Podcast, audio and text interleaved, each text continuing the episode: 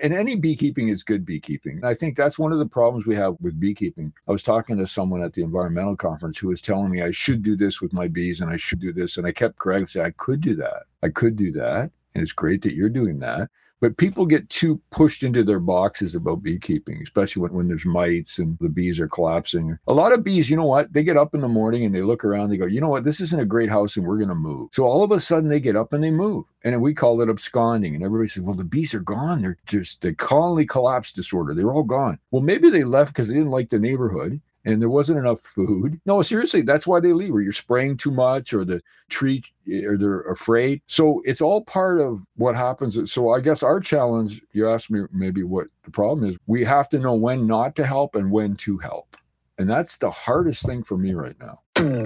Welcome to Care More, Be Better, a podcast for people like you who care about the social impact of conscious companies and everyday heroes. Hear inspiring stories from those who put people and planet before profit and personal gain. You'll learn how you can make a difference, vote with your dollars, and get involved today. Here's your host, Corinna Bellizzi. Hello, fellow do gooders and friends. I'm your host, Corinna Bellizzi. Today, you're going to learn a bit about the very start of this podcast, before it was even a podcast, as I finally talk about something near and dear to my heart as the focal point of this very show. They are the givers of food, and arguably our very lives depend on them. I'm here to talk about bees. I'm joined by Henry Svec to cover this story today. Henry and his wife Mary are in the process of converting their 50 acre farm into a nature and honeybee sanctuary. Henry, also known as Hank, is a servant beekeeper. He's an author, a value investor, and a former psychologist. This is his retirement. And like a worker bee, he is still showing up to do important work every single day. Hank even wrote a book with Mary called What Grandpa Learned from His Honeybees, the little book to be smart with your money and help with the environment. Hank's back.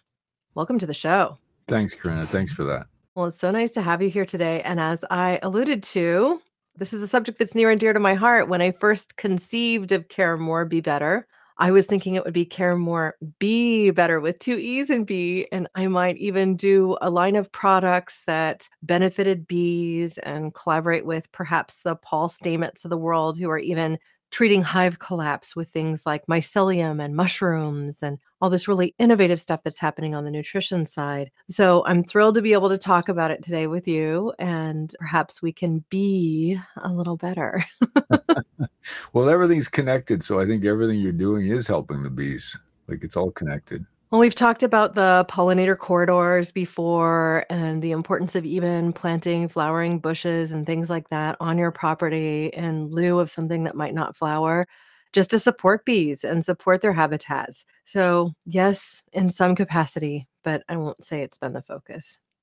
So, I wondered if you could start out by telling our entire audience the history of your farm and what led you to decide to turn it into a sanctuary for bees and other life.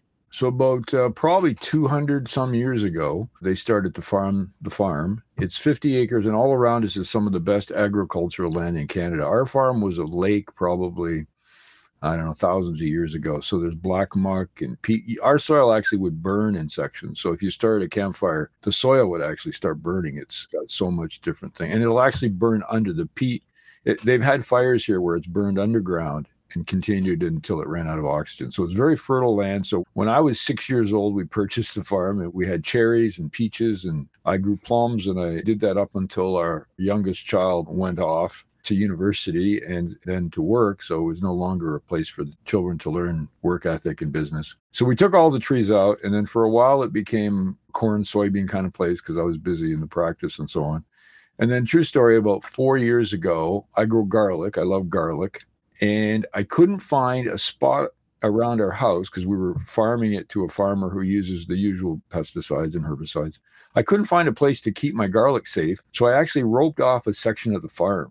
Hmm. He's a great guy. You know, this is crazy. Why don't we just turn the whole farm back over to nature? Because Roundup is sprayed like every probably five, six times in a growing season. And the first thing that happened, which just blew me away. So the first year we just left it idle. So there was corn the year before, we did nothing. That first year we did nothing, and 92 wildflower species popped up. Wow. So for 200 years, they were beaten with every spray, pesticide, never allowed to grow. And all of a sudden, they just popped up.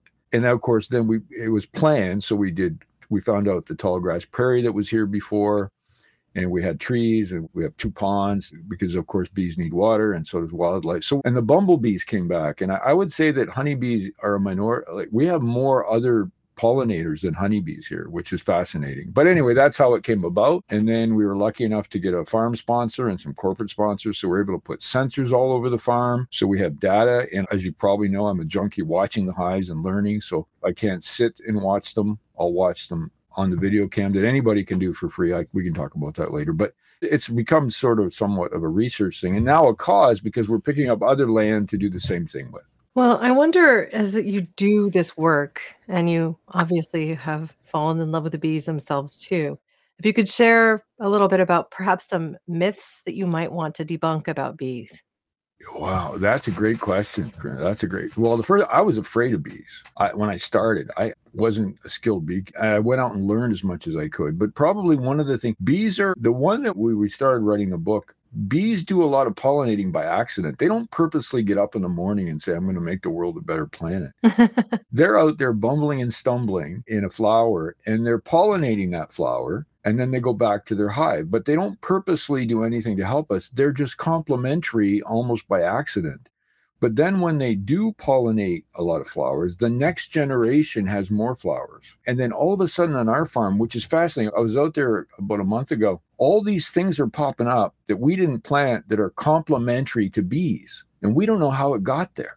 Certain types of trees are popping up that the bees use to make propolis, which you probably know what that is. And we didn't plant them and the bees didn't plant them. So, how did all these beneficial plants for bees start showing up? And so it's almost like they're interacting with the they're connecting to the environment in a way that they're benefiting, they're getting the benefit back and it's like it's an absolutely amazing relationship. And then and they're kind of like the communicate i know this sounds a little spiritual but when i'm out there watching them i just get this connection with them and if i'm nervous they get nervous.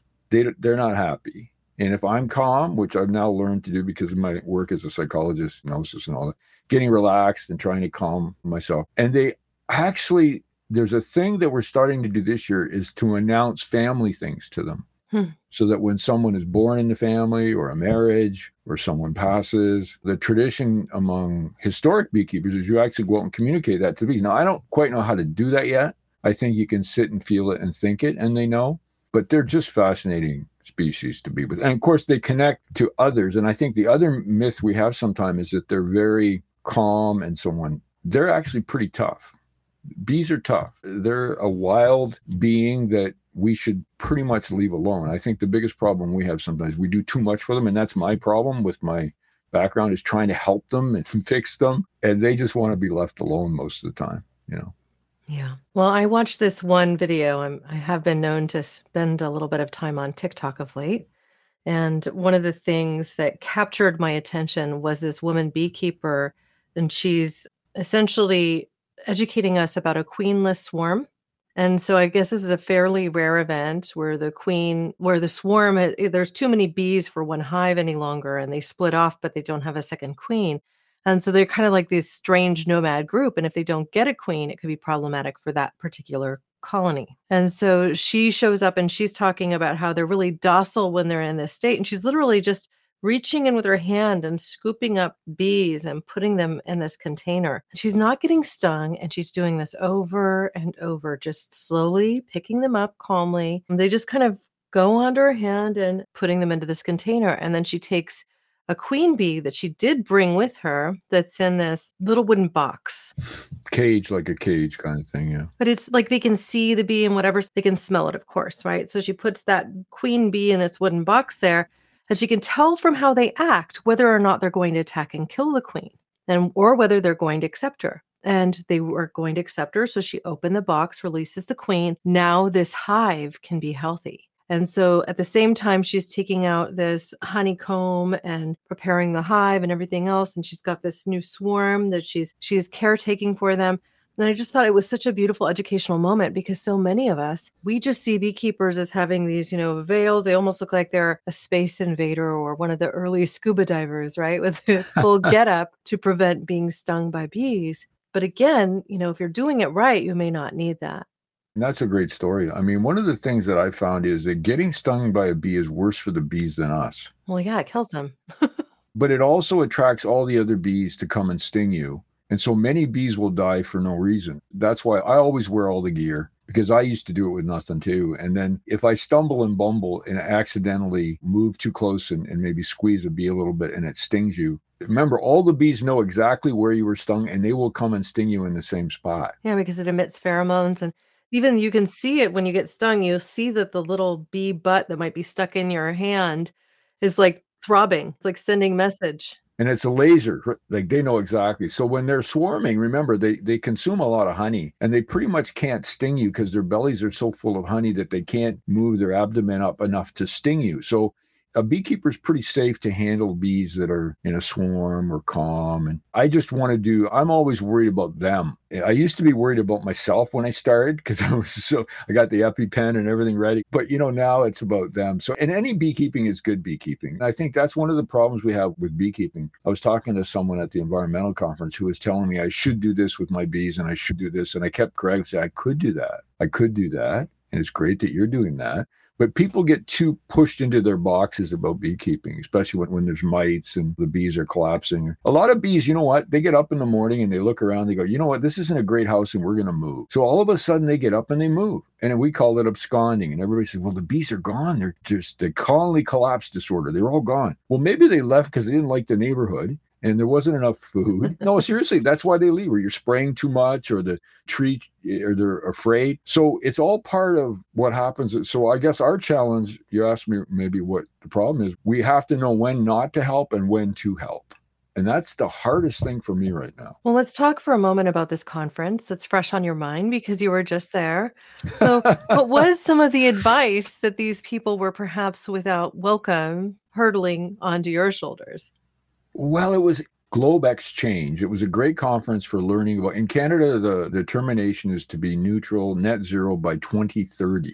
I've been around a bit, so I'm kind of a simple guy thinking, okay, how are we going to do that? And more importantly, what does that do to my bees or nature or having a better world for our grandkids, which is what this is all about, and the next generation. And there's a lot of consultants and a lot of math and a lot of carbon offsets here and that. But right now, I think as a species, we're kind of stuck on trying to figure out how to fix this problem. And a lot of the solutions I think are common sense. Like you started off mentioning your goals.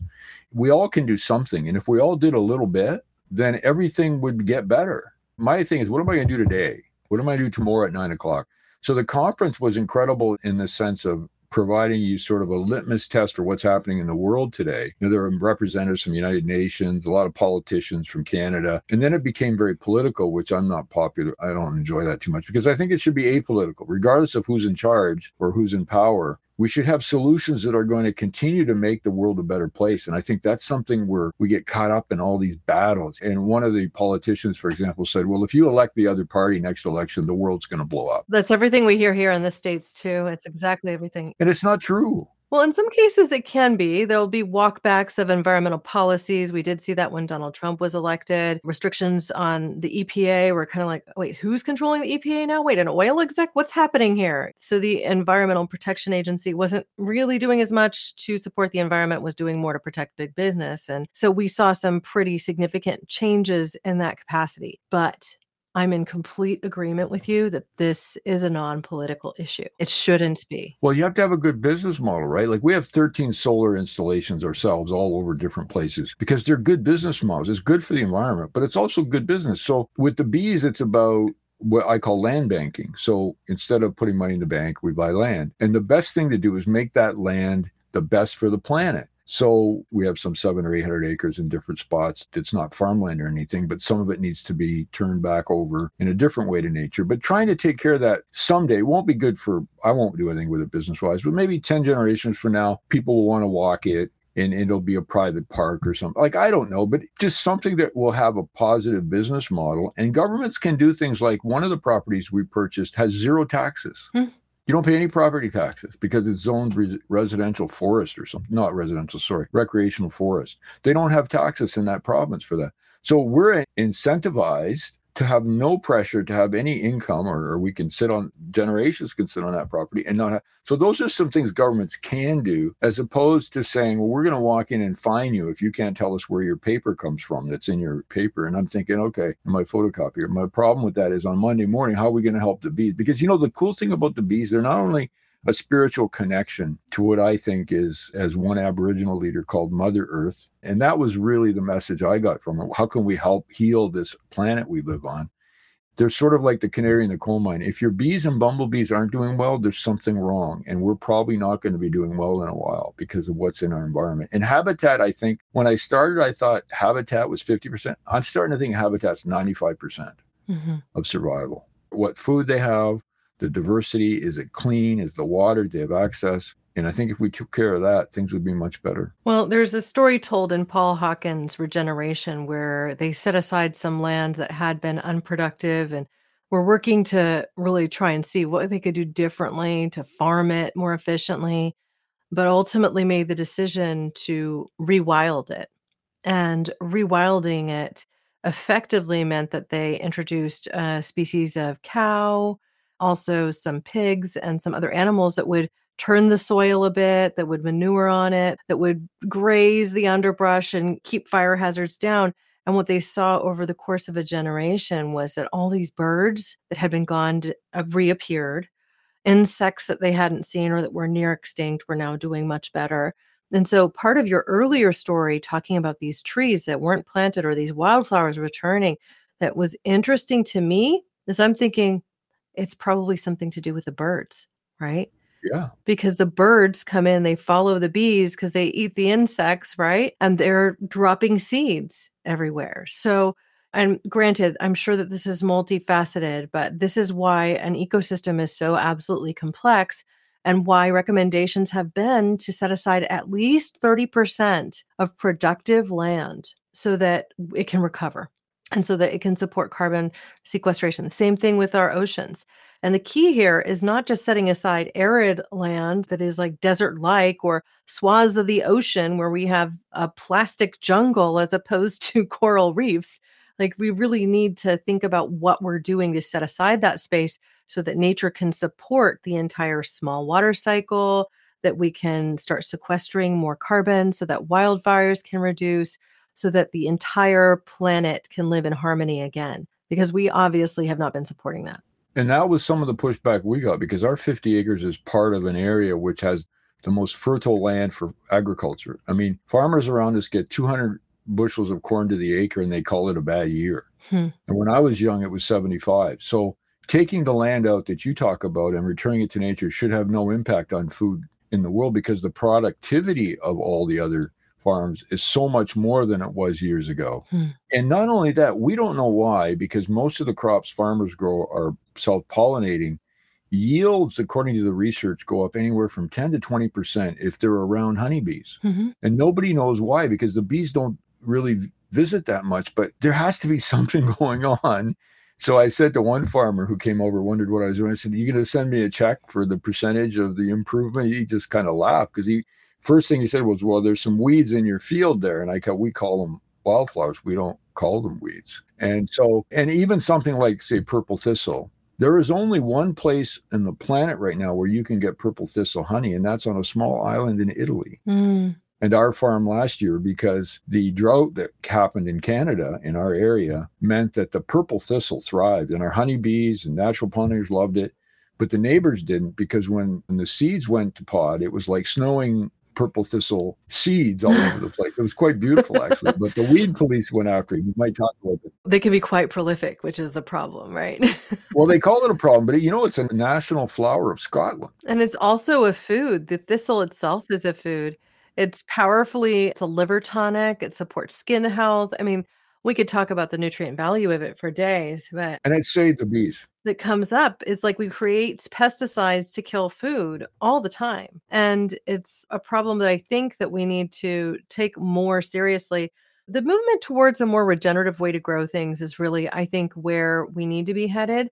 but it's a big hurdle for farmers to kind of go from this agronomic perspective that they had before, where they set aside so much money for their pesticides and so much money for their seeds, to thinking about instead of, let's say, weeding everything and spraying everything with some cancer causing agent that will kill the weeds, they can just mow it down or crimp it down or use another method, something to that effect. We're going to pilot test infrared light this year because there's science on infrared light in the laboratory within a week curing bees of neonicotinoid. Oh, wow. Complete immersion. Wow. And by accident, our 24 7 webcam at night, we have an infrared light. Let's pause here for a second. For those that don't understand what these types of pesticides are, can you sum up for us?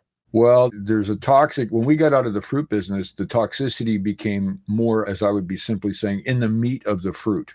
So, in other words, it used to be you could wash an apple, you could wash some cherries, and you would get rid of the spray because it was on the surface. But now things are planted in corn and soybeans when they're very young, like seedlings, so that it's incorporated into the entire food product. When farmers are planting corn, in this community and they have this uh, pesticide in the corn seed and it's able to then put it into its cobs so that the corn borer doesn't eat the corn but the problem is when the corn flowers and, and honeybees and other insects like diversity so they don't like to go to the same restaurant every day even though they don't need it they'll go to a corn stalk and maybe get a little pollen here and, and there's some health associated with diversity that's sort of their genetics mm-hmm. the more diverse their food the healthier they're going to be and the research shows that the honeybees are drastically impacted and other insects as well by this type of pesticide. So, in a laboratory, probably five or six years ago, genius chemist did a research where he, he dipped honeybees, unfortunately, in these pesticides directly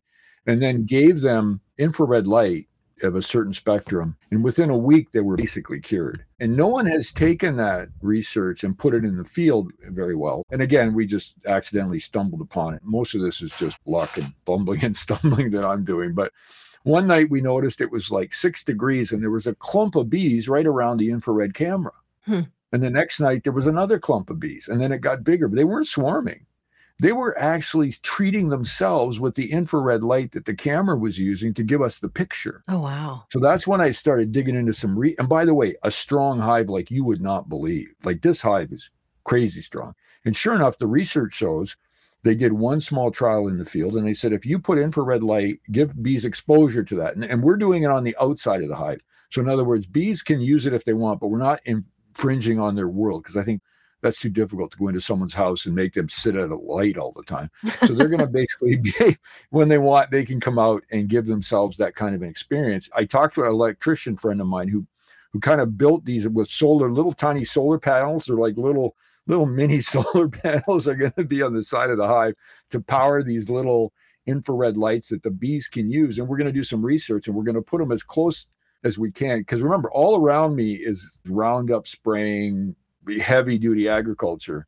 And what we wanted to create was a place for the bees that's a refuge so they don't have to go anywhere. Bees are like us, they're lazy. If you can give them everything they need, they won't travel. Right. So we give them the best food, the best water. Like we try to, and most of our bees don't go too far. So that's the plan. So you mentioned a few things through this that I want to circle back to. One is that you're having uh, trouble growing garlic on your property. I was. Can you explain that? Well, because there's drift when people spray. So with I don't know if your listeners know about Roundup or that glyphosate, type of, right? So basically, the plants are genetically modified to not die when they get hit with this spray, but the spray kills everything else. And so, if you grow garlic near a field that's being sprayed, the drift will probably kill your garlic. Plus, it'll get absorbed into the actual food because that's the tricky thing. When we used to have a fruit farm, I was doing reduced spray then, which wasn't very popular. People get mad at me, but I didn't like the spray, but it was at least surface spray. It wasn't systemic. I would say pretty much most of the sprays out there are systemic, meaning it's in the meat of the food you eat. Yeah, and it's also now in our water tables and everywhere. So it's unavoidable glyphosate at this point. You can't wash it. So they say, yeah, you eat an apple, it's full of. By the way, apples are sprayed every eight days. Hmm. So apples are good for you, but if you eat an apple, you're still exposed. So long story short with that, the garlic was a problem. But remember, I can grow a hundred bulbs. This is how good our soil is. I grow a hundred bulbs on an area the size of a kitchen table Mm. with no fertilizer, nothing. But you have to rotate every three years. Every year you rotate and then you can go back. And that's what I do. I couldn't find any more land because I had a small little part that I kept from the farm. And so I needed more land. So now I can plant a little kitchen table size anywhere I want. So this is the reason that I have always strived to eat organic. And I think uh, helping people understand that it's not something that can just easily be washed off. I mean, I will be frank at this point, I barely wash my vegetables and fruits because I'm like, it doesn't do any good. I just buy organic. And perhaps it's part laziness and being the fast working mom and all that jazz. But uh, because I've also read the research and understand that it's in the actual food itself, not just on the outside of it. So if you're washing things off, sometimes you're also washing off beneficial bacteria. There could be the bad stuff, but there could also be the good stuff. And if you read on soil based organisms, sometimes you just don't, you know, the, the dirt you're shaking off the carrot, that's uh, edible too. Well, one of the scariest memories I have of farming was we grew some broccoli. And I would get up at five in the morning. I was in the university time. I would cut the broccoli, pack it in ice, and take it to a restaurant. And that would be their special. Whatever I brought was their special. And it was amazing, right? But the pesticide you were supposed to use sort of goes like this you put it in your sprayer, and you have to wait an hour for it to come to life. Hmm. And I said, What do you mean come to life? Well, it's actually a bacteria that gives the worms that eat the broccoli a disease where they basically their intestines come out. They basically it's a form of a disease. Hmm. And the recommendations say there's no residue. You can eat it the next hour if you wanted. And I'm thinking, how is that possible? Hmm. We got out of that. We stopped growing. We never really used that. We would just look at the broccoli. If it had a worm, we wouldn't send it to the restaurant. But that's the kind of stuff that was designed and well mean it was well meaning right? It was designed because people needed to eat and there wasn't enough food. And i just think we can do better now. And i think we need to understand as you said the washing is important to make sure there's nothing transferred by the workers onto that product which can make you sick. But as far as washing the spray off that we used to say i don't think there's such a thing anymore. Hmm.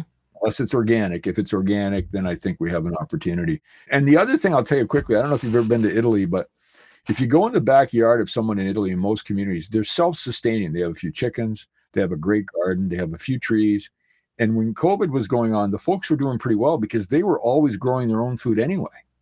And that's another way around that of sharing and, and trying to figure out how to do be sustainable that way. right. You grow green beans, your neighbor grows melons, you know, and you just kind of trade them around. hmm Yeah, I'd trade garlic and honey for other stuff, and that would work. But we haven't taught that in schools, and we haven't given that opportunity to people to learn those skills of even how to cook with what's available today in an expensive way with the price of food.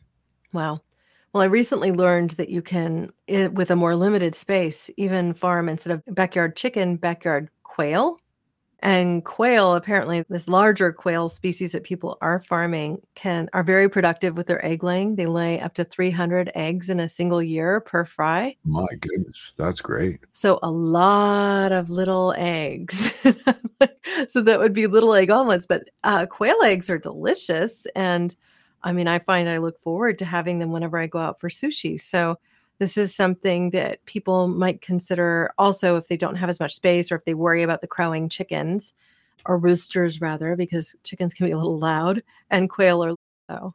Well, and there's so much we can do. When I'm in one part of this country in Nova Scotia where we have some properties, we recycle 95% of human waste that would go to a landfill. Mm. And when you go take your garbage out every two weeks, you've got about the amount of an apple that goes to a landfill, and the rest is all going for, and it's real recycling. They've traced it. It's a small community, but they really take the environment seriously. I come back here to the farm, 0% recycling. Mm. Everything goes to a landfill. And so I go to a conference in Toronto and they're talking about this and that. I think, could we just start with landfills? Could we just not do this to the world? Like, why don't, and they kind of look at you like, well, we're into carbon offsets. And well, we're taking garbage and we're burying it because we're too lazy to separate it, especially organics. 35% of landfill in this community is organics. Yep. But because the large, and by the way, if you look up recycling, Waste Connections come up and they don't do any recycling. They're a landfill company, right? And so the 35%, if you took that out of the garbage, it affects their profitability. So they want to put all the organics into the landfill and then in 10 years sell you the gas back or let the methane burn off, Well, you didn't have to have methane in the first place because you didn't have to put organics into a garbage. And methane is 80 times more of a problem than CO2, just in so far as its impact, because you can't draw it down. Do you ever just think, It stays up in the greenhouse gases a lot longer. back to my point, do you ever think of dumb? Some, some of this stuff is just dumb. Like even bees, like we talk about honeybees doing dumb things. We've done so much to bees that we have some bees a couple of years ago, they didn't know how to swarm because they'd never swarm Because one of the traditions of beekeeping, modern beekeeping, is you don't let your hive swarm. Why? Well, because it cuts production, right? Because when bees swarm, 20,000 bees leave. So you lose half your workforce. Well, how do you keep them from swarming, though? Oh, man. Okay. Well, I, I mean, this is news to me. I've seen bees swarm. I've found swarms like just on the edge of my property, like in a pile on the ground, or and I've seen them separate up in the sky into two. it's a beautiful, by the way, that's the way honeybees reproduce and are sustainable. But if you stop them from swarming, you're going to have more honey production. So to stop them from swarming, and I'm just saying this is what happens. I'm not saying it's good or bad. Traditional, what I call livestock beekeeping, will mean that you may clip the queen's wings so she can't climb, she can't fly. When you go in every two weeks, which we don't do, in our in servant beekeeping, we go in once a year, maybe twice a year, but they recommend every two weeks you go into a hive. And if you see queen cells, you destroy them because the queen cell is the way the worker bees create the next new queen that they want when they swarm. Right. And it's obvious because it's a larger cell, right? Yeah, it looks like a big peanut, maybe, Yeah. instead of the regular cell. But what we've done here, initially, when the bees swarmed, sometimes they swarm on the ground. Mm-hmm. I've seen that too. And that's a dumb bee because when you swarm on the ground, remember, you can't sting anybody and anybody could eat you. Raccoon, skunk, rats, mice, because you can't defend yourself. And they almost never make it when they swarm on the ground. They just don't make it because it's not normal for them to do that. Well, it's because honeybees have neuroplasticity that happens in six weeks. Think about that. So a honeybee has a, a brain the size of a sesame seed. hmm But if it learns a new behavior, that becomes wired into their brain. hmm Okay. So this is really crazy. So then, when they're creating a new queen, they use royal jelly that they process in their own bodies. hmm They pass on the new neuroplasticity genetics in the food to the next queen that's created. So now she doesn't know how to swarm. Yes, or she has a good benefit that they've learned on our farm so that the next queen is that much stronger and that much more knowledgeable about what it's like to live around this farm as opposed to, say, a place in California hmm because it's very localized, right? So the worker bees pass on this information to the next generation that way. But if you stop that from happening, and the other thing that happens, which can I tell you this one? This was so when the queen is no longer in a hive, sometimes the workers start laying eggs. They take over the job. Okay. Now they're only going to last maybe 30 days, maybe 60, and they're going to be gone. But they start laying eggs and they're only going to produce drones. Hmm. They can't produce worker bees or a queen. Hmm. Those drones, however, have all of the genetics from those worker bees. So all of that knowledge they have that was in their brain is now transferred over to the next generation of bees through the drone. Now they will pass or go join another hive, but those drones will go and hopefully connect with the queen and make that. So this is amazing. But what they tell you to do, and I did my first year, is when you have a queenless hive, either put a queen in or take the honey and just don't worry about it. let the bees fly wherever. But if you leave them alone, as I did, because that's what we do on the farm, and watch them over time, you'll see how they create a new community whose sole purpose is to create drones. Now, if you told a beekeeper, I want a lot of drones, they'd say you're crazy because they don't want drones either. The technique is often to kill the drones or to put the drone frames in a freezer so they die because they don't want too many drones because the belief is drones hang around, eat food, and don't do anything. Hmm. So, what is the difference for those that don't know between a drone, a worker bee, and a worker bee? Well, if we went by traditional, what we would say is that the worker bees are female, as is the queen, and the drones are the males. And so the drone is an unfertilized egg. That's how you create a drone. And the worker bee and the queen is from a fertilized egg. But the queen has some of those too. So the queen creates a lot of drones herself to transfer her genetics to the male side so it can go out and reproduce. But we know now that the drones are extremely important to a hive. So what the bees do, the drones not only pass on the next genetics, but the drones are the heating and cooling system for the hive. Hmm. until they're no longer needed. So in Canada here, the drones are needed till about October, sometimes earlier, sometimes later. At that time, they're dragged out by the workers and no longer allowed back into the house because they serve no purpose. They eat more than they can produce. And the bees have this way to know that, hey, if we keep them around, the heating and cooling we get from them doesn't equal the amount of honey they eat, and we need honey for the winter. So we're going to drag them out and say we call it a drone eviction, and we actually have it on video and we watch it on the cameras, and it's kind of tough to watch. And the drones are sort of bumbling and stumbling. They come back, and then a group comes out and drags them out again, and eventually they give up and they uh, they go away. But the drones are part of the life cycle, and there also is some on the spiritual side. We believe drones add a certain vibe to the hive. Hmm. They're just kind of calm and they're kind of there. They do have some role that we probably just can't even identify. We probably know 5% of what we're supposed to know about bees, you know. We don't know anything about Well, it's the same way when we look at other species of animal too. Like for instance, sardines, and this is just taking us right into the oceans, right? We know that they move en masse more quickly than you could determine by the speed of light. So they're communicating so quickly, like they're essentially in this neuralink that is happening quicker than the speed of light to react to their environment and change direction. So if we understand that about a species like sardines and it forever perplexed us, we didn't understand how or why, we still don't really, right? That something could move faster than the speed of light, then I think it gives us a different view on what could be happening in a colony of bees or ants or any of these sort of communal consciousness critters because they really are. They're a servant in a way to the queen, but it's about the everything's about the hive. Like that's it. Its own kind of unit in a way. Yeah, it's a community, right? And the other thing is, you know, there's some beehives that have more than one queen. Hmm.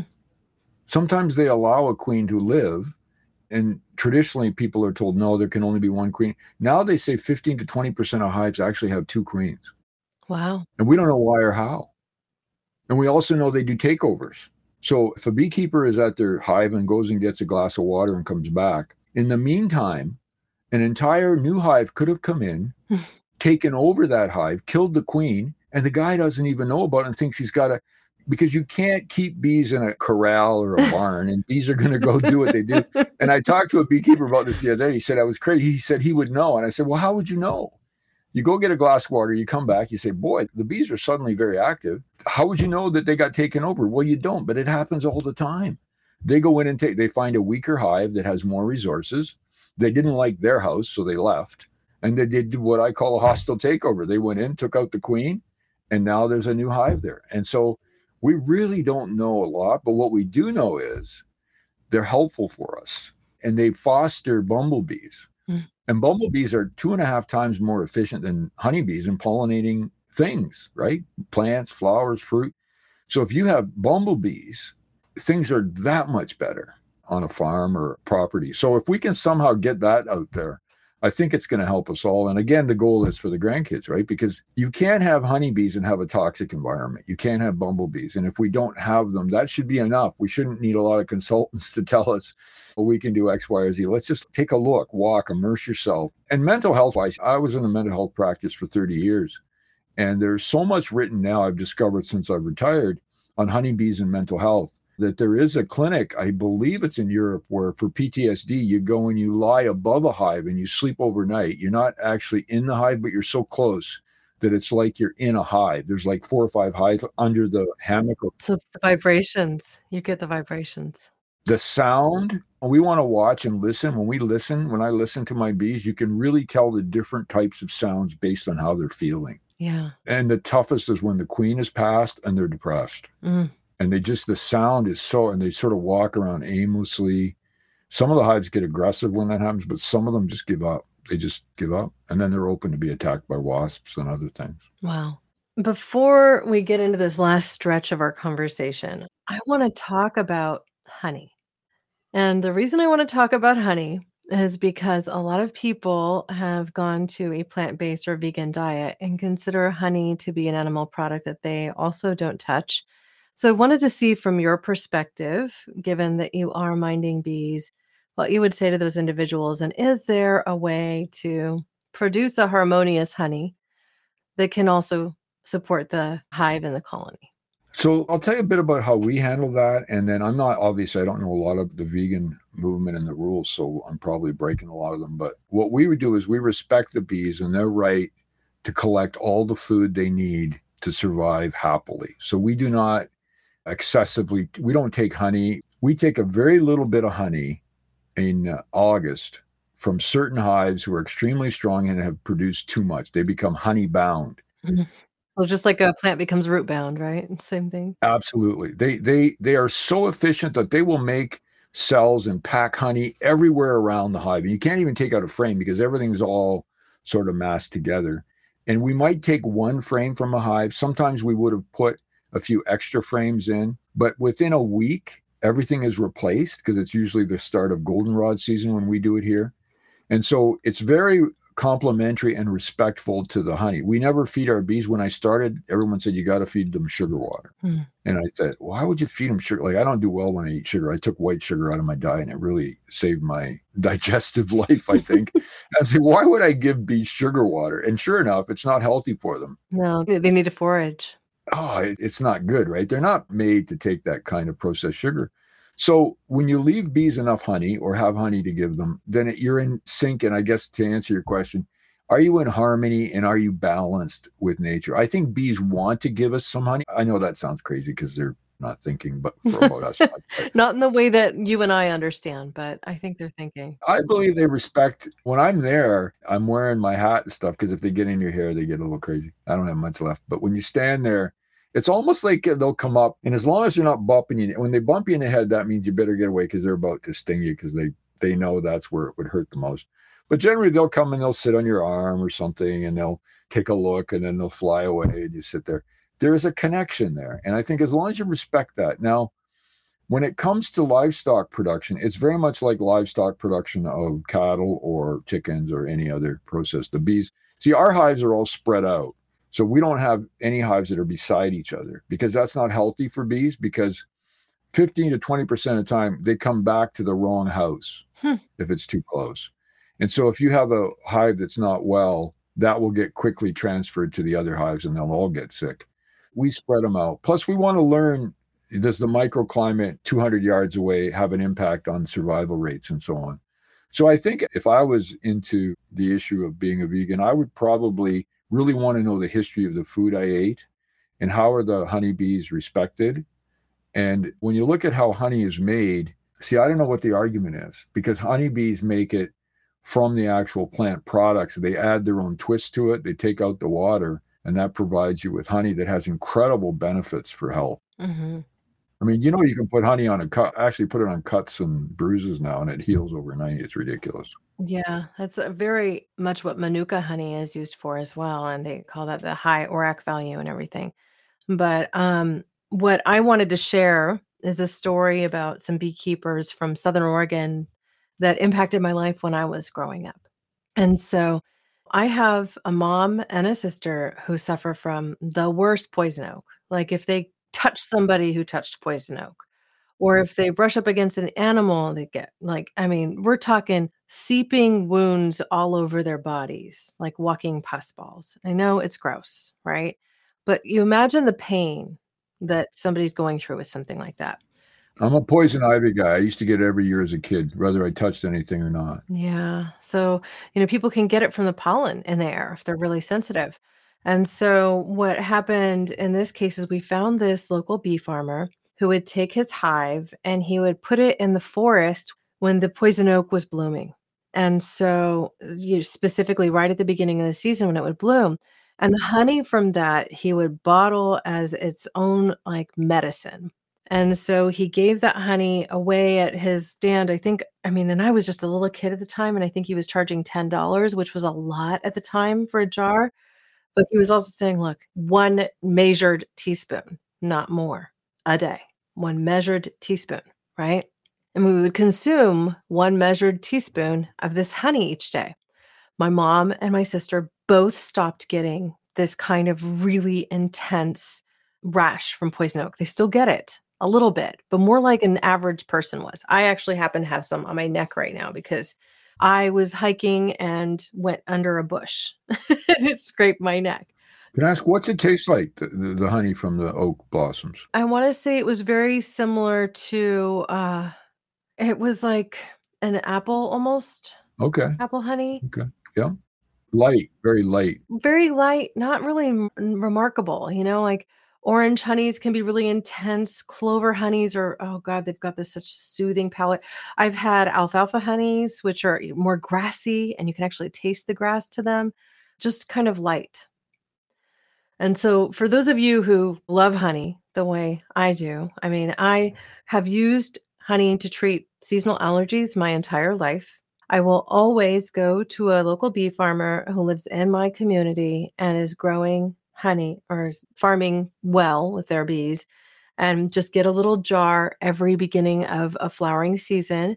I used to get really debilitating seasonal allergies Hmm. that are gone. I just don't have them anymore. That's wonderful. The one case in which I had a very bad reaction, I was traveling in Australia, going through the area of Australia by the 12 Apostles. I'd never been in this area in my life. it's on the southern coast of Australia.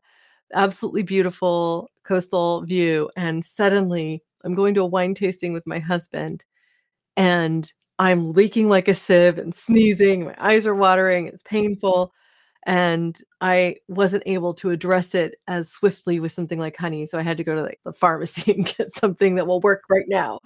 But I haven't had to employ that in the area I live in ever since, you know, I really started using honey in this way. So I think it's a tremendous tool. I think when you have a responsible bee farmer that, you know, they're they're looking out for their hive and they care about their hive like it's part of the family too. So I really just think we need to think about things differently. Now, if you're going to the grocery store and buying a giant tub of some far off honey, I don't advocate that. I buy all mine in glass jars and I try to go to the local f- farmers markets. You know, balance is important. I don't know if that answers the vegan question, but I find if we keep thinking of balance, things get better. hmm And the problem with honey, I don't know what it's like in Canada here. There's no real standards for calling something honey. They did a study and they found a lot of corn syrup in honey here. Yeah. And in fact, things will say 100% honey. And you're right, they've done tests. The same thing has plagued the olive oil industry. Thankfully, those olive oils that originate in California were never a part of that, but several that were labeled as being Italian were false, falsely labeled. I think sustainability, you know, when we talk about the environment, and earlier I mentioned Italy, the more we we do for ourselves is probably in the long run better for the environment as well because we're doing more and we're more connected to it. If connected to the land, if you don't do the smells and see the things and feel it, you're not connected. So it's a number to you. And I think that's one of the issues we talked about the conference earlier. The majority of the people, I would say, of the thousand experts that were there, hadn't had a lot of experience walking in a forest or or just looking and smelling or touching soil or planting something. And until you have that connection, I think we do an injustice to our children because they don't have that opportunity anymore because we're not agricultural for a lot of reasons. But I encourage people if you can advocate for your municipality to let you dig up your backyard, like some places you can't dig up your backyard. That's really astounding, isn't it? Yours. the weed police, I told you about the weed police, they were going to arrest me. Uh, we didn't talk about that. Okay. I know we're at 52 minutes, but now you dropped the bomb. The weed police were going to arrest you. Tell the story. it was about the uh, thistle. I was away uh, for a week or two, and that's when the things started happening. A neighbor didn't like all the, you know, the snow flying, and so the weed police comes and they said, well, first he called me and he said, we want you to cut down your thistle. I said, no, I'm not cutting down my thistle because the bees are flying and there's other flowers blooming around, and it's a wildflower, and my wife's Scottish, and it's the Scottish flower of Scotland, and I'm not cutting it down. He said, Well, if you don't, we're going to cut your fence. And I purposely fenced the entire 50 acres so that I could have some protection from that kind of thing. He said, We'll call the police. We will cut the fence. And if you stop, I said, Well, I'm going to stop. He said, We'll arrest you. I said, Okay. So he comes for a visit and we go around the farm and I sort of talk to him for about 45 minutes and tell him, the, he says, Okay, let me tell you how it really works. You have to demonstrate that you're making an attempt to cut them. And I said, Okay, right over there is my dad's sickle. If I cut two plants, am I making an attempt? He goes, I guess you are. I said, okay, did you want me to cut the two plants now or did you want me to wait? He said, just don't worry about it. And he left. and I said, listen, I said, I'm doing what the best I can. So we have these archaic laws, these ridiculous laws. And by the way, there isn't one flower from our farm that's escaped to any farm around. All the farms around us are like golf courses. You won't find one weed in a cornfield because they spray with all this stuff that kills everything. so on the one hand, we don't like the spray, but on the other hand, it keeps the weed police. Because I told him, I said, "Well, look around. Do you see any of these?" He goes, "No, no." But long story short, they were gonna arrest me actually. And I thought this is insanity. See, when you said weed police, I thought you were talking about marijuana. all of that's legal up here in Canada. You can grow all the pot you want, but you can't grow any purple thistle. Yeah, no purple, like literally the weed police. We can grow four, I think it's four pot plants we can grow. Okay. Each of us. Yeah, California has something similar, but you know. Yeah, no, he funny. didn't care about pot. He didn't want to hear about it.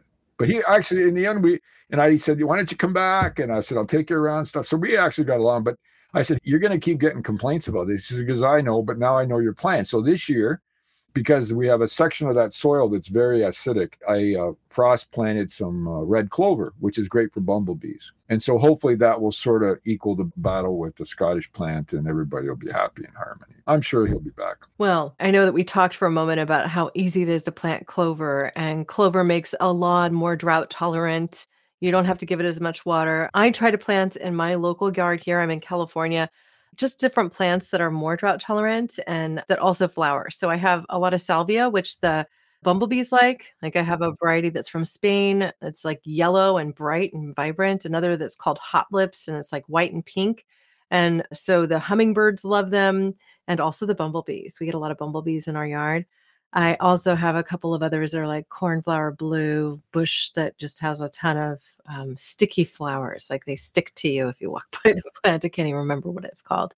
But it's nice to have just a vibrant garden of things that I can eat and things that I don't. I, I, plant strawberries as a ground cover. The snails probably eat as many of them as I do, but the diversity is incredible what you describe because honeybees will go to different things on purpose because it makes them healthier. Mm-hmm. We just had one lavender plant, about this big, right, growing out in, in the back.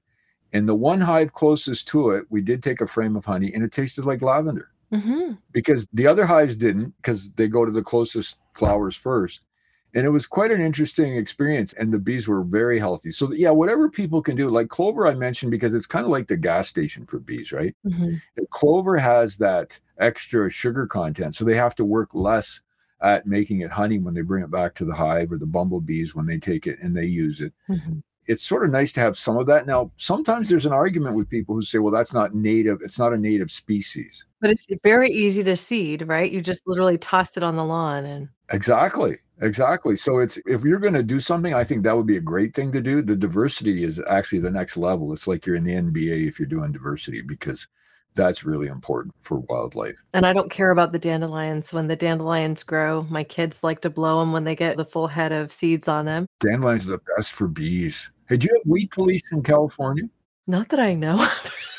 like if you let your lawn go and you've got it's funny, milkweed, you know milkweed for monarchs, right? Yeah, yeah. For years, milkweed was a noxious weed until the lobby group here thankfully got together and said, look, the monarchs are dying. We need more milk. I mean, I even fought with the municipality they were gonna what they do here is the weed police come out they write you a ticket. No seriously and then the minute the town comes and cuts the land right and gives you a bill to cut it and if you don't pay it they put it on your taxes. So i fought one year they were going to cut my milkweed i had some milkweed. And i remember i went to the council at the time because milkweed was on the list of bad species. And so i said i just got a email from david suzuki that i could buy milkweed plants and plant them to help the monarchs. And the mayor stood up and said, I will personally get on the tractor and cut down your milkweed. okay. That was only 10 years ago.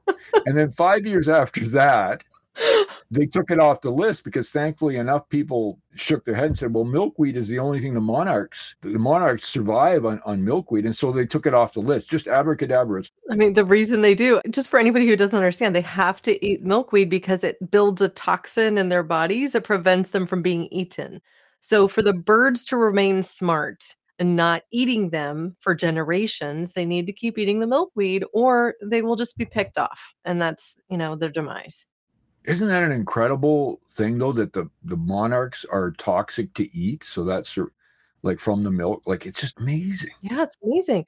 And I mean, that's why they will basically they adhere their chrysalis mostly to those. So I mean, I just think that's amazing too. I'm in California, as I've mentioned a few times. Pacific Grove, where I used to live, is considered a monarch capital. There were many years there, it was hard to see very many of them. But now they're coming back in a way that is really encouraging.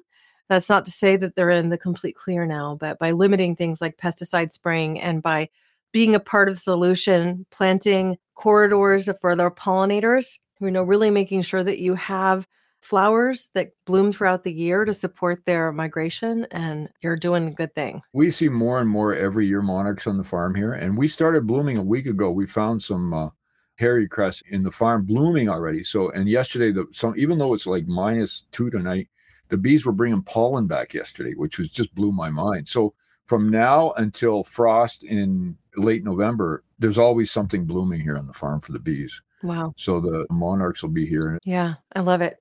Okay. So I have one last question for you. I know we've had a deep discussion. We're already at the hour point. I would like to know if there's a question that I haven't asked that you wish I had. And if there is one, you could ask and answer it. And if not, a closing thought you'd like to leave our audience with so that we can all go into our day with a little more verve in our step, pep in our step, I should say. I think the one question I have is how do you handle that continual impulse to try to overhelp something? Hmm. It's well meaning, right? You really want to fix or help, or, and it could be people. In my case, we're talking honeybees, because I really have to almost grab my hand and stop. The other day, I'll give you an example. I was walking around the farm and I saw a hive that seemed like it was they were flying because they were it was a warmer day. But I thought I, will just lift up the back to see how heavy the hive was, and it wasn't very heavy. Hmm. And I thought, I can go bring them a nice frame of honey hmm. and they'll just be so happy. And then I thought, it's not supposed to do that. Because if you do that, you're propagating the behavior. For some reason, they either ate too much honey or picked a house that had not enough room or whatever it was. And they will then transfer that to the next generation. And in brutal Mother Nature, you have to step back and watch and let them do what they're going to do and it's frustrating because you could save them all the time you could run around doing things and over and then you eventually do too much and you destroy them all so it's that balance between helping and hurting that is a constant struggle for me hmm. I just want to go out there and help them all yeah but you can't I mean, that's it. You have to pick your battles. You have to let nature play its course sometimes too. And so running outside with a spoonful of sugar water when you see a bee just sitting there on the ground may not be the best course of action. No, I mean, a frame of honey actually fits most beekeepers, even organic beekeepers would accept that to give them honey, give them a frame of honey that I always store a lot of honey just for the bees mm-hmm. so that next year when we split, we do split hives, which means we take a few and we create a new hive for them. Mm-hmm. And that's okay. That sort of fits the philosophy. So that's probably when to help and not to help is probably the biggest. Uh, and what was the second part, sorry, of your question? That's just the thought that you leave him with. Okay. The thought to leave him with would be for me, what I've learned at this, and I only maybe know 3% of what bees, is to respect the interconnectedness of everything. Hmm. Everything is connected. So, for example, when I walk by the beehive, they feel the vibration of my walking. If you do too much commotion around a beehive, they're stressed. Mm-hmm. And it takes them a couple days to settle. And stress causes disease, just as it does with humans. So sometimes we think, you know, like I've got this great Kubota tractor. It's it's really cool sometimes to take the front loader and go out and get some branches or something. but when you drive that tractor around a beehive, they're disrupted. Yeah, all that vibration and everything, right? Oh, they're ready to fight, right? Someone's coming, a bear or whatever's coming to take us out. We got to be ready, and they can't relax and they can't do what they have to do. So, so be mindful. And then, of course, what's helped me, it helps me slow down because you know I'm kind of ADD. I have ADD, so I'm kind of up there all the time. It makes you purposely slow down and really like smell things and hear things, and that's a gift they give us. Mm the gifts they give us go beyond honey and of course the pollination is important but it's about they make us if we really take the time to listen they help us really appreciate what we have. And i think we've lost that. Well hank i think that's a beautiful note on which to end. And i would add to that that is for me what even trees do. Communing with nature going outside barefoot and just taking a moment to breathe with my bare feet on the ground and some grass or leaves or whatever, just connected to earth. So it sounds like you're incorporating that through your bees. And I think that's just lovely. Pretty lucky. Thanks for your kind words. Thank you. That was lovely. So, from Hank, from me, from the bees, for the company that might have been with Care More Be Better, I want to just thank you all for sticking with us for this conversation today. It has been my pure pleasure and joy. Now, to connect with Hank Svec and his important work, please visit wildflowerbeefarm.com.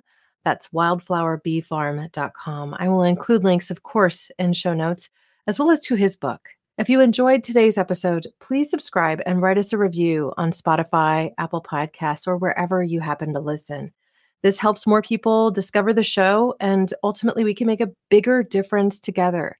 To Hank's point, we are all interconnected. It's a crazy race for space, and we're all in this together. Now, if you're so inclined, you could even share this episode on your social feed or via email, or mention it to a friend, or even grab their phone and download it so that they can listen to it later. For complete transcripts, bonus features, I encourage you to visit caremorebebetter.com. There, when you sign up for our newsletter, you'll receive a weekly email that tells you all about what we're doing specifically out there in the world. You'll hear about Be Better Challenges, which is a hashtag Be Better Challenge. Each week, I give you tips about how you can be the change that you want to see. And subscribers also receive a welcome gift. It's a five step guide to unleash your inner activist. It provides worksheets and a basic tool for framing your work so that you could go out there and perhaps even lobby on behalf of the bees. While you're visiting, I really do want to hear from you. You can at caremorebebetter.com leave me a voicemail. You could even reach out and do the same through Instagram at caremore.bebetter. I want to hear your voice too. While this is a one way exchange in some ways, it is two ways with all my heart. Thank you, listeners, now and always, for being a part of this pod and this community because together we really can do so much more. We can care more, we can be better, we can be better, we can save the bees. Thank you so much.